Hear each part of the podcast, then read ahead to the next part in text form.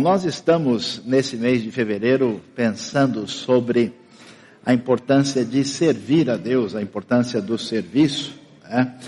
ah, lembrando aí de como isso tem um foco tão importante, a famosa a frase né, de Lutero, que disse que o cristão é o indivíduo mais preso de todos os homens, porque ele está sujeito a todo mundo mas ao mesmo tempo ele é o mais livre de todos, porque ele não está sujeito a ninguém, a não ser a Deus. Ou seja, as diretrizes são de Deus e a nossa vida existe para o serviço ao próximo. Então nós vamos refletir hoje um pouquinho sobre Marcos capítulo 6, verso 30 a 44, e o título da nossa reflexão será Está em Suas Mãos. Ah, está em Suas Mãos, a gente começa pensando um pouco sobre a gente acabou de ter pouco tempo aí, o aniversário de São Paulo. A gente existe para fazer diferença no nosso ambiente familiar, no lugar onde a gente mora, no nosso trabalho, ah, no nosso bairro, no, nos nossos contatos, no nosso relacionamento, na nossa cidade. O drama da realidade urbana, particularmente no nosso contexto. A gente tem literalmente gente que está jogando dinheiro fora, né? Como gente que vive numa situação assim, pensando se vai conseguir sobreviver no dia seguinte. E pensando sobre a realidade do nosso país, que precisa tanto da nossa oração e da nossa ação, vivemos num Brasil que, aliás, é mais urbanizado do que muitos países chamados de primeiro mundo. Por exemplo, o Brasil é mais urbanizado que o Canadá.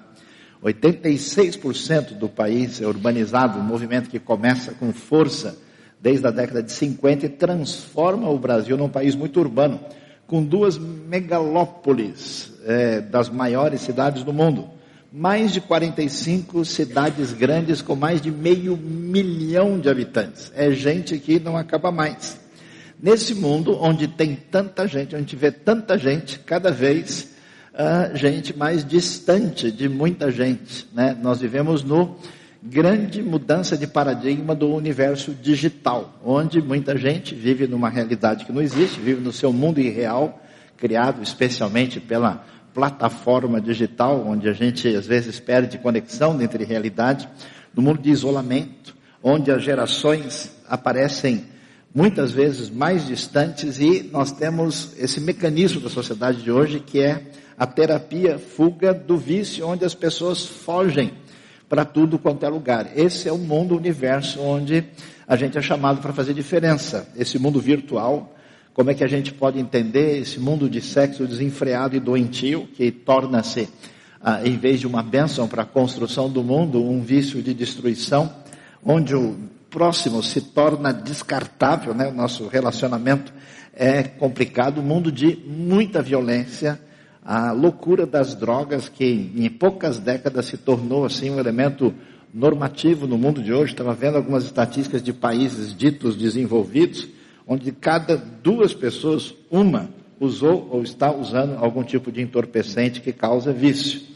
Um mundo complicado de despersonalização do ser humano, de perda de valores, cultura hedonista, a pessoa faz a coisa enquanto isso lhe dá satisfação, depois ele simplesmente joga para lá, imediatista, pragmática, cheio de bullying, preconceito, discriminação, é um mundo do ódio ao outro especialmente nos tempos recentes, nas redes sociais, a gente vê como é que isso virou assim para a pessoa, né? Achar que tem que ser o vermelho escuro e o vermelho claro, você já tem uma guerra sem fim lá. É um negócio interessante. Você prefere grenar ou roxo claro? Pronto, já é suficiente para a gente começar uma batalha. É um negócio muito complicado. E surpreendentemente, inclusive pela primeira vez, atingindo comunidades religiosas, e inclusive líderes de maneira intensa, uma terrível situação de presença ah, do suicídio como final de linha. Aliás, a gente fica surpreso com a questão da violência e do homicídio. No mundo acontecem dois suicídios para cada homicídio.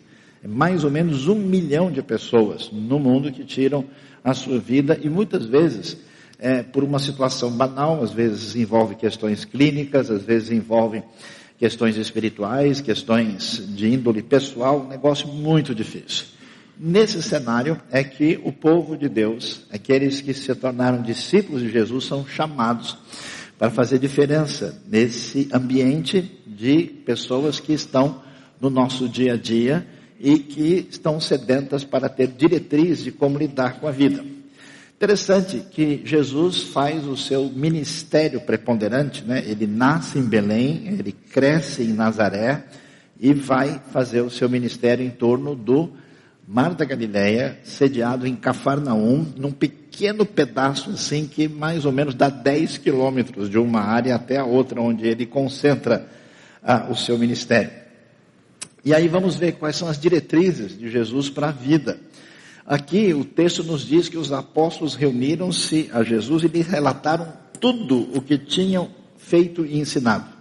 Interessante, os apóstolos estão animados, né? Então eles vão lá, eu fico imaginando assim, a, aquela coisa de criança, não, olha, não, Jesus, sabe o que a gente fez hoje? Veja só, não tinha selfie, não tinha como postar nada, então tinha que ser no viva voz, né? E havia muita gente indo e vindo, ao ponto deles não terem tempo para comer. E Jesus lhes disse, venham comigo para um lugar deserto e descanse um pouco, então eles se afastaram num barco para um lugar deserto. É aquilo que todo mundo queria, né? É hora de contar para Jesus o que a gente fez, ganhar uma estrelinha no caderninho, né? ganhar nota alta com uma assinatura de Jesus. E Jesus chama eles para chegarem e descansar um pouco. Nada melhor do que ficar num lugar gostoso, lugar deserto. Aqui significa lugar sem ninguém, não é que é um lugar cheio de areia, onde o pessoal vai lá deitar em cima do camelo, não é isso?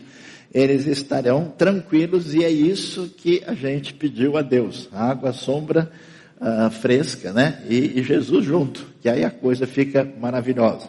Mas o que acontece? De repente a coisa se complica. E esse é um negócio impressionante e valioso para a gente pensar, porque quando a gente desenvolve a nossa caminhada, a gente tem interesse, tem disposição e está em busca de um refrigério de coração e de alma, e isso tem o seu valor.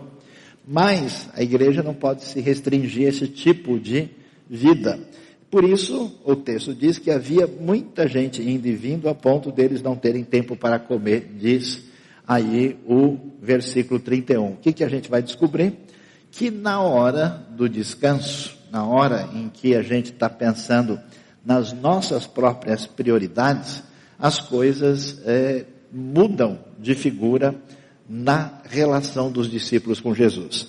Os discípulos estão né, falando, contando o que eles fizeram, eles estão cansados e estão procurando o refrigério próprio. Eles querem aí esse descanso, a sombra e água fresca. E a mentalidade, adivinha só, de onde, de onde a gente aprendeu isso? É a mentalidade de retiro, né? É a gente buscar a coisa na direção para dentro. A gente, de fato, boa parte das comunidades cristãs, esse dia estava lendo um artigo que dizia que só 2% dos recursos das igrejas são utilizadas utilizados ah, no sentido de fazer missão onde o evangelho não é conhecido. A gente usa quase todos os recursos para o benefício das pessoas da própria igreja e geralmente para fazer alguma coisa no ambiente, vamos dizer, amigável, que é uma extensão dessa comunidade, dificilmente para ir além das próprias fronteiras. Então essa mentalidade está definida. E aí a gente vai ver o que, que vai acontecer nesse momento. Mas muitos dos que os viram retirar-se, tendo-os reconhecido, correram a pé de todas as cidades, chegaram lá antes deles. A questão aqui é geográfica, né? o que a gente chama de mar na Galileia é um lago. E ele é um lago assim pequeno. Ele tem 20 quilômetros de norte a sul e tem 14 de leste a oeste e ele fica na baixada e tudo em volta é mais alto. Então o que, que você tem? É uma espécie de, como se fosse um teatro com arquibancada em volta, né? Se alguém se mobiliza lá embaixo, ou se alguém pega um barco, quem está em cima vê. Não tem como escapar. E aí a gente entende isso, que quando ah, o pessoal vê, corre, chegam lá, e aí a gente vê que eles estão navegando, porque olha o verso 34, quando Jesus saiu do barco e viu uma grande multidão, teve compaixão deles porque eram como ovelhas sem pastor. Eles não têm diretrizes. Observem que não é que eles eram pessoas que tinham problemas, não é que eles eram pessoas que eram doentes, não é que eram pessoas que tinham necessidades materiais. A descrição é que eles são ovelhas sem pastor. A maior necessidade das pessoas são as diretrizes corretas de como lidar com as dificuldades da vida e com a sua relação com Deus. Então, ele começou a ensinar-lhes muitas coisas. Jesus faz isso. A gente vai descobrir que a ênfase aqui é essa que precisa estar tá marcando a comunidade daqueles que são discípulos de Jesus. Naturalmente, a gente vai ter uma mentalidade de retiro, uma mentalidade de buscar uma situação em que a nossa relação com a comunidade do povo de Deus seja algo bastante confortável. E o texto então coloca o desafio disso numa outra direção, porque Jesus vê a multidão e essa multidão vai causar o quê? Compaixão. Se tem uma marca daqueles que estão em sintonia com Jesus, no seu trabalho ministerial é exatamente a compaixão. Aí surge a grande questão que vai envolver, envolver essa realidade do serviço, essa realidade de servir a Deus do jeito que Deus deseja, que é o que a gente conhece como o incômodo da missão. É impressionante como no passar dos anos, quando a gente estuda a história da igreja, quando é que a igreja perde o seu ponto, o seu uh, crescimento, a sua saúde? É exatamente quando ela não prioriza a missão. Igrejas vivas, fortes, não são igrejas que vivem simplesmente para si, mas que estão na sintonia da realidade da missão que é a prioridade no reino.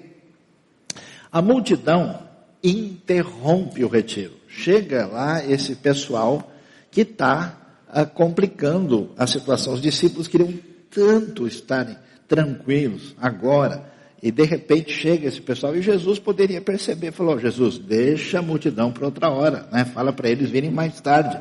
Eles estão sempre com problemas mesmo, então eles vão estar tá aí com condição de voltar depois. Vamos agora ter um tempo para a gente. Mas isso não a realidade é que as necessidades da missão são urgentes. A missão é agora.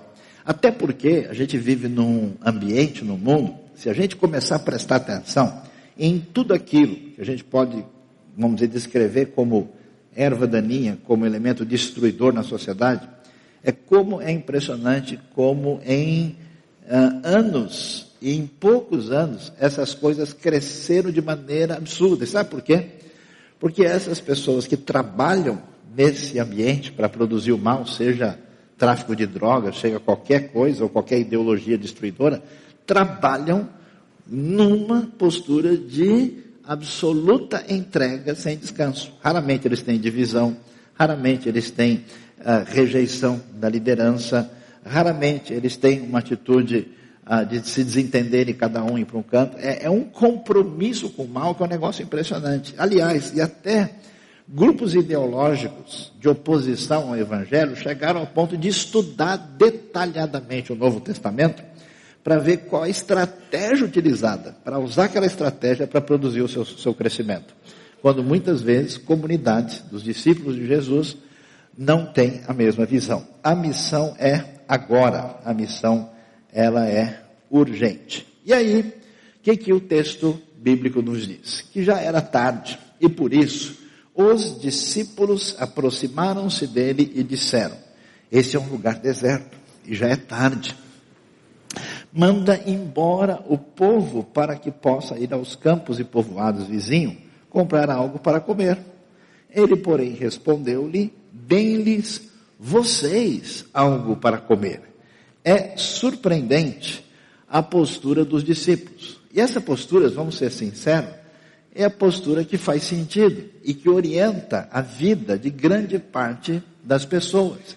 Porque se a gente for bem, bem sensato, bem lógico, bem racional, a gente vai chegar à conclusão que o problema da multidão, o problema do mundo, não tem solução.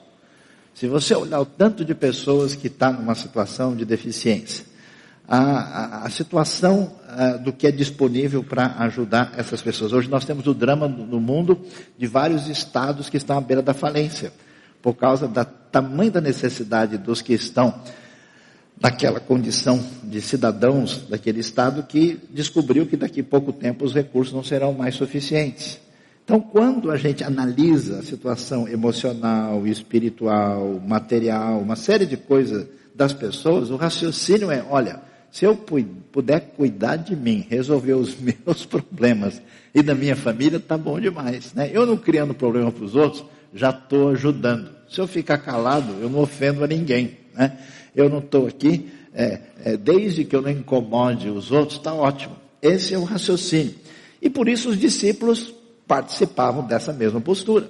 E o interessante é que eles têm a ousadia, a coragem de ensinar Jesus o que deve fazer. Jesus tem compaixão da multidão, resolve parar para ensinar a multidão. Presta atenção que ele para para ensinar. Isso é muito interessante.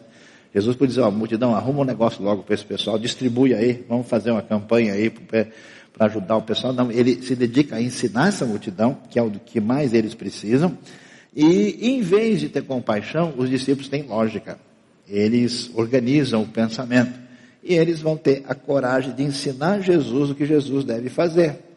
Jesus vai fazer um negócio interessantíssimo, muito valioso ver como Jesus reage.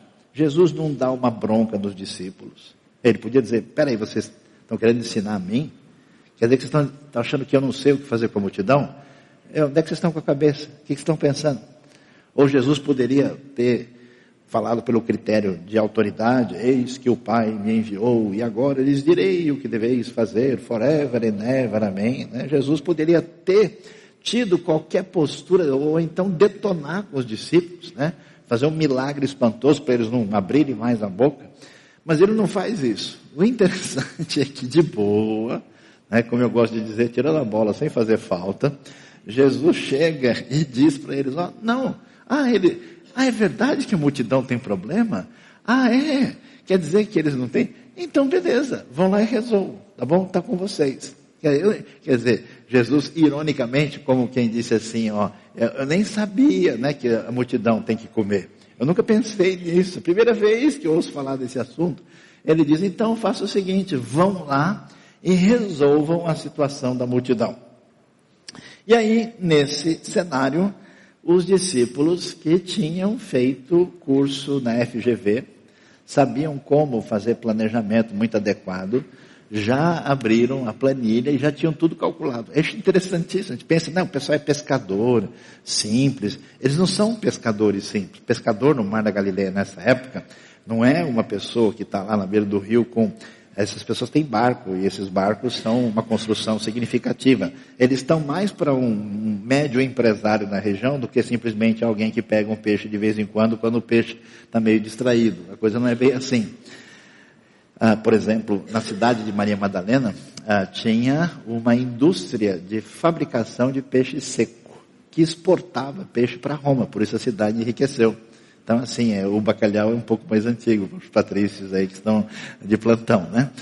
Eles disseram, isso exigiria 200 denários. O que é um denário? É um dinheiro que um trabalhador braçal ganha por um dia de serviço. 200 denários, se a gente considerar aí ah, o, o, o, não trabalhando seis dias, a gente tem quase oito meses de salário. E aí os discípulos já vão usando lógica, raciocínio, bom senso, que Jesus tem que aprender com eles. E eles passam uma conta para ele, lançam o orçamento na mesa e dizem, ah, você acha que faz sentido, Senhor? Porque outra coisa que a gente não pensa, né? Jesus e os discípulos são o quê? São doze discípulos com eles, têm que comer todo dia, eles estão para lá e para cá. Eles é, têm despesas, a comunidade anda junto, como é, que, como é que eles vivem? O Lucas 8, verso 1 e 2 diz, por exemplo, que até algumas mulheres de boa posição ajudavam a sustentar eles, os discípulos que é o caso de Maria Madalena ah, e de outras pessoas que são mencionadas lá. Então, nesse sentido, eles falam: será que seria correto? Faz parte do nosso orçamento gastar tanto dinheiro em pão e dar de comer para essa multidão? E aí a pergunta de Jesus, de novo, não responde ao argumento racional apresentado. Jesus não, quando eles, quando eles falam da multidão, Jesus diz: escuta, ah, o que vocês é que devem resolver o problema. Aí eles dizem, olha, fizemos o cálculo, avaliamos o que a gente pode fazer e descobrimos que isso não é possível. E então agora Jesus pergunta e faz a pergunta: o que é que vocês têm? Quanto? Qual, qual que é? Né? Quantos pães vocês têm? Vão lá e vão verificar. E aí eles vão atrás disso. O texto paralelo fala que eles acham um menino que tem lá e eles ficam sabendo e trazem a resposta. E a resposta é cinco pães e dois peixes. E aí a coisa começa a se descortinar de maneira muito interessante aqui em Marcos 6. Então Jesus ordenou que fizessem todo o povo assentar-se em grupos na grama verde. Mas toda grama não é verde? Não. Quando está na época do verão, quando tem a seca, ela fica amarelada. O Marcos fez questão de dizer que ela é até verde porque isso está acontecendo na época da estação chuvosa depois de outubro, talvez em janeiro, fevereiro e março, quando a grama lá está verde. É o conhecimento detalhado que, inclusive, mostra a autenticidade do Evangelho. Eles então sentam, e aí eles dividem em grupo de 100 e de 50. Eu queria, ver, eu queria ver a cara dos discípulos, né? tipo assim, onde é que esse negócio vai parar? Que a gente estava tão bem, a gente ia né, no, no retiro anual de descanso com o Senhor, a nossa vida estava uma maravilha, a gente já está tão de boa, de repente aparece esse monte de gente complicada aqui para atrapalhar o nosso retiro, e aí o Senhor, em vez de perceber que esse negócio é frio, jogou esse negócio na nossa mão, e como é que a gente vai resolver isso? Ele então, eles obedecem, mas sem entender ainda, né? O pessoal se junta em grupos de 100, de 50, e aí que, que vai acontecer? Jesus toma os cinco pães e os dois peixes e olhando para o céu, dá graças e parte os pães. E em seguida entrega aos discípulos para servir ao povo. E também dividiu os peixes, os dois peixes, entre todos eles. Todos comeram e ficaram satisfeitos.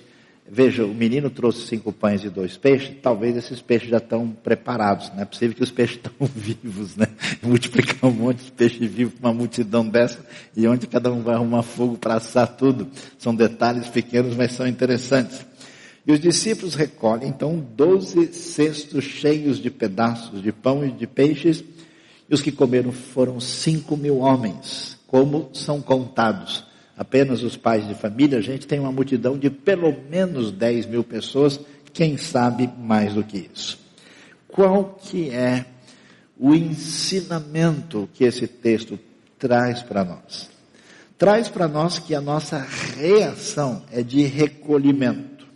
A espiritualidade dominante é da gente descansar e dizer, olha, vou ficar de longe, que se Deus quiser fazer diferença, Ele vai lá e faz. E pensando dessa maneira, a gente raciocina e vê que de fato os problemas espirituais e reais do mundo à nossa volta não têm solução. Mas a questão é qual é o caminho da solução? A resposta do Novo Testamento, a resposta de Jesus é que a solução está em suas mãos. Está na mão dos discípulos de Jesus. E é interessante porque ela não passa por um mero argumento racional. Ela ultrapassa isso. Então Jesus vai mostrar duas coisas surpreendentes que a gente passa rápido sobre elas, mas ele agradece, ele ora e agradece a Deus. A oração e a gratidão traz para a gente aqui a ideia clara contra o que os discípulos estão pensando, que as coisas, apesar de não parecer, estão debaixo da mão poderosa e soberana de Deus. Deus não perdeu o controle sobre o mundo. Deus sabe do que está acontecendo. Então, quando a gente faz alguma coisa sob a bênção divina, debaixo da direção da oração e com gratidão, isso é o reconhecimento. Porque muita gente que às vezes se envolve em tentar fazer alguma coisa, logo adquire aquele discurso secular. As coisas não caem do céu, não. Se a gente não fizer, não tem por onde. A gente tem que, como se assim, a bola está com a gente, a gente é que sabe fazer as coisas, entendeu? A gente, esse pessoal é mais complicado, porque eles fizeram as contas e disseram, a gente sozinho resolve. Quando a gente coloca sob Deus, a gente entende que a diretriz e o caminho pertence a Deus. E aí a proposta de Jesus é, diante da necessidade espiritual e real das pessoas nessa multidão tão necessitada, o caminho é aquilo que está na sua mão. O caminho são os cinco pães e dois peixes. Você sabe que não adianta a gente mudar meramente um sistema. Há sistemas que são melhores do que os outros, mas sistemas não têm compaixão. Sistemas não põem a mão na massa. Sistemas não ensinam ninguém. Sistemas não fazem diferença na vida das pessoas. Não adianta simplesmente a gente criar uma certa logística definida das coisas. Não adianta simplesmente a gente achar que a solução está no nível macro. A proposta do Novo Testamento é que ela está no nível micro. Ela está no nível do indivíduo, da pessoa que é seguidor de Jesus e que precisa saber o que foi que Deus colocou na sua mão. Qual é a sua responsabilidade no reino? Da curta vida que você tem, de quantos anos? 50, 40, 60, 70, 80, 90, não sei. Qual é o seu dom, o que é que Deus entregou nas suas mãos? E que sob a ação da graça de Deus e a sua bondade, como é que isso se multiplica no reino? Leia história dos grandes projetos que mudaram vidas.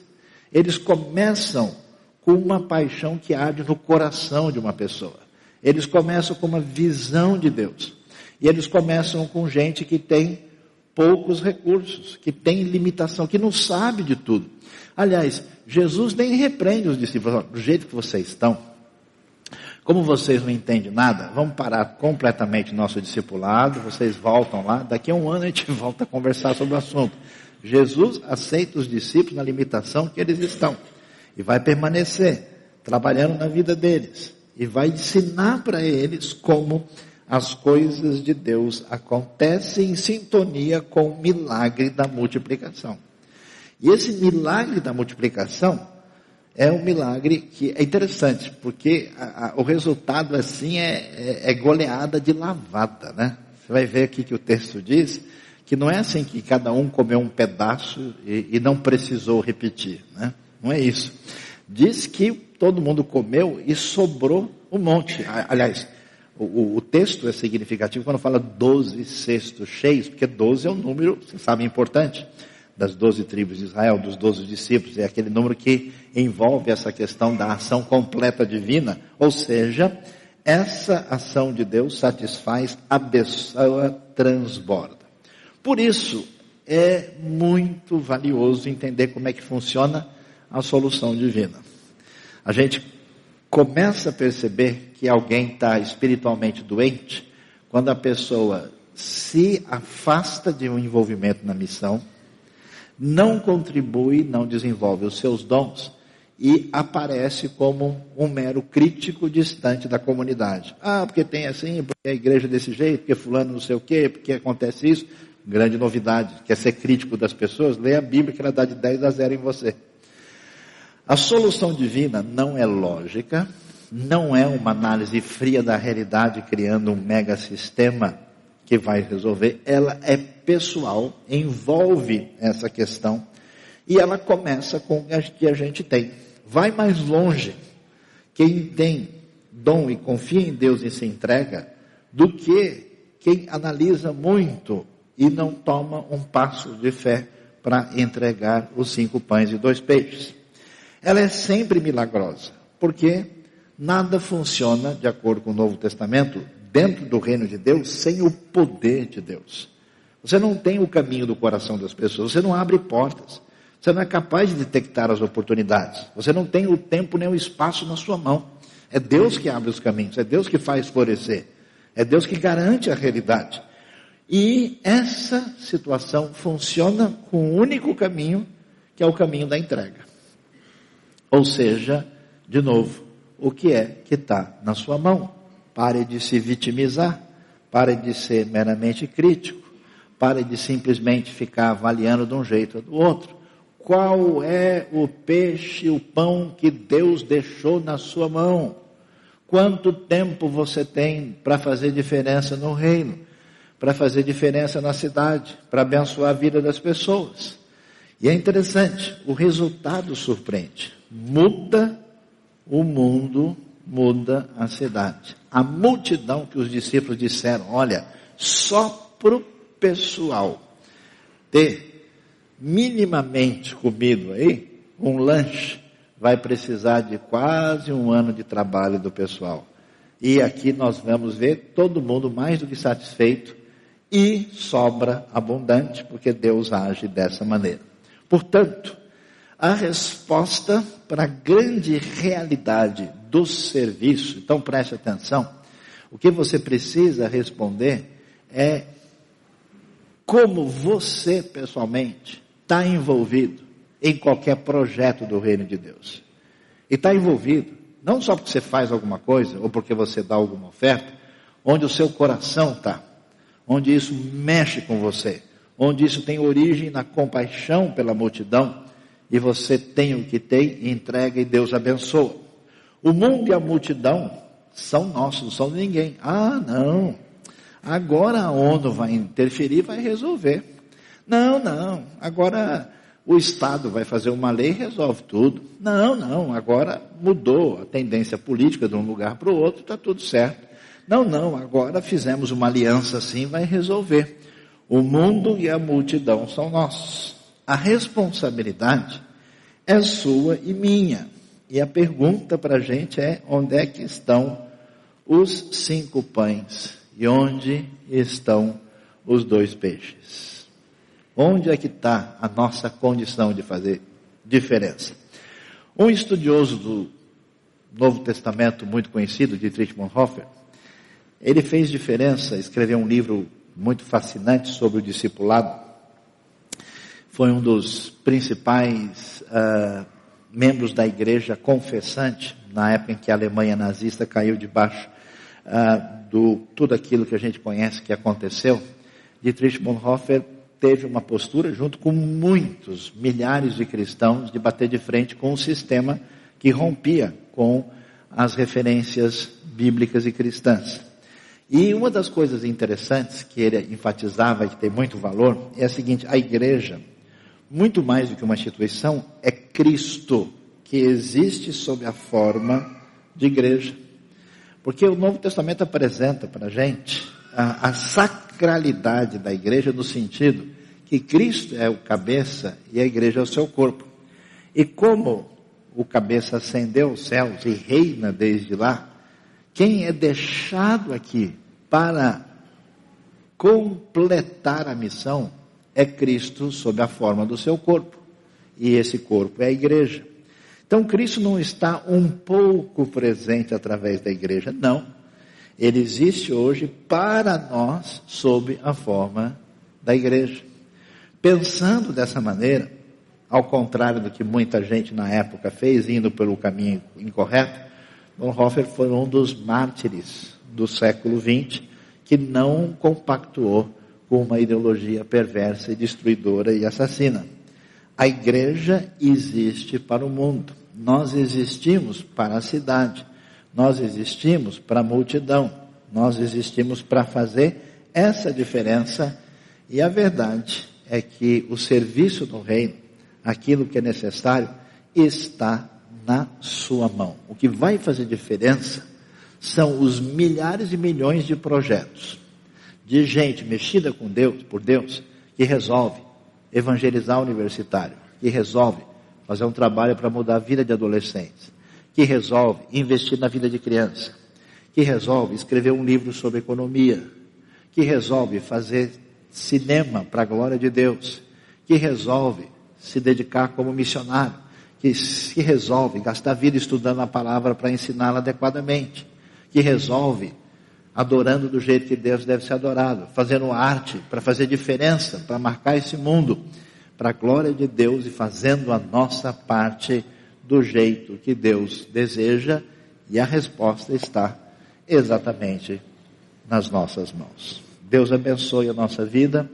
Deus abençoe o nosso coração. Suzy Lee, IBNU, Comunidade Saudável para uma Cidade Melhor. Contribua para os projetos do Reino na IBNU.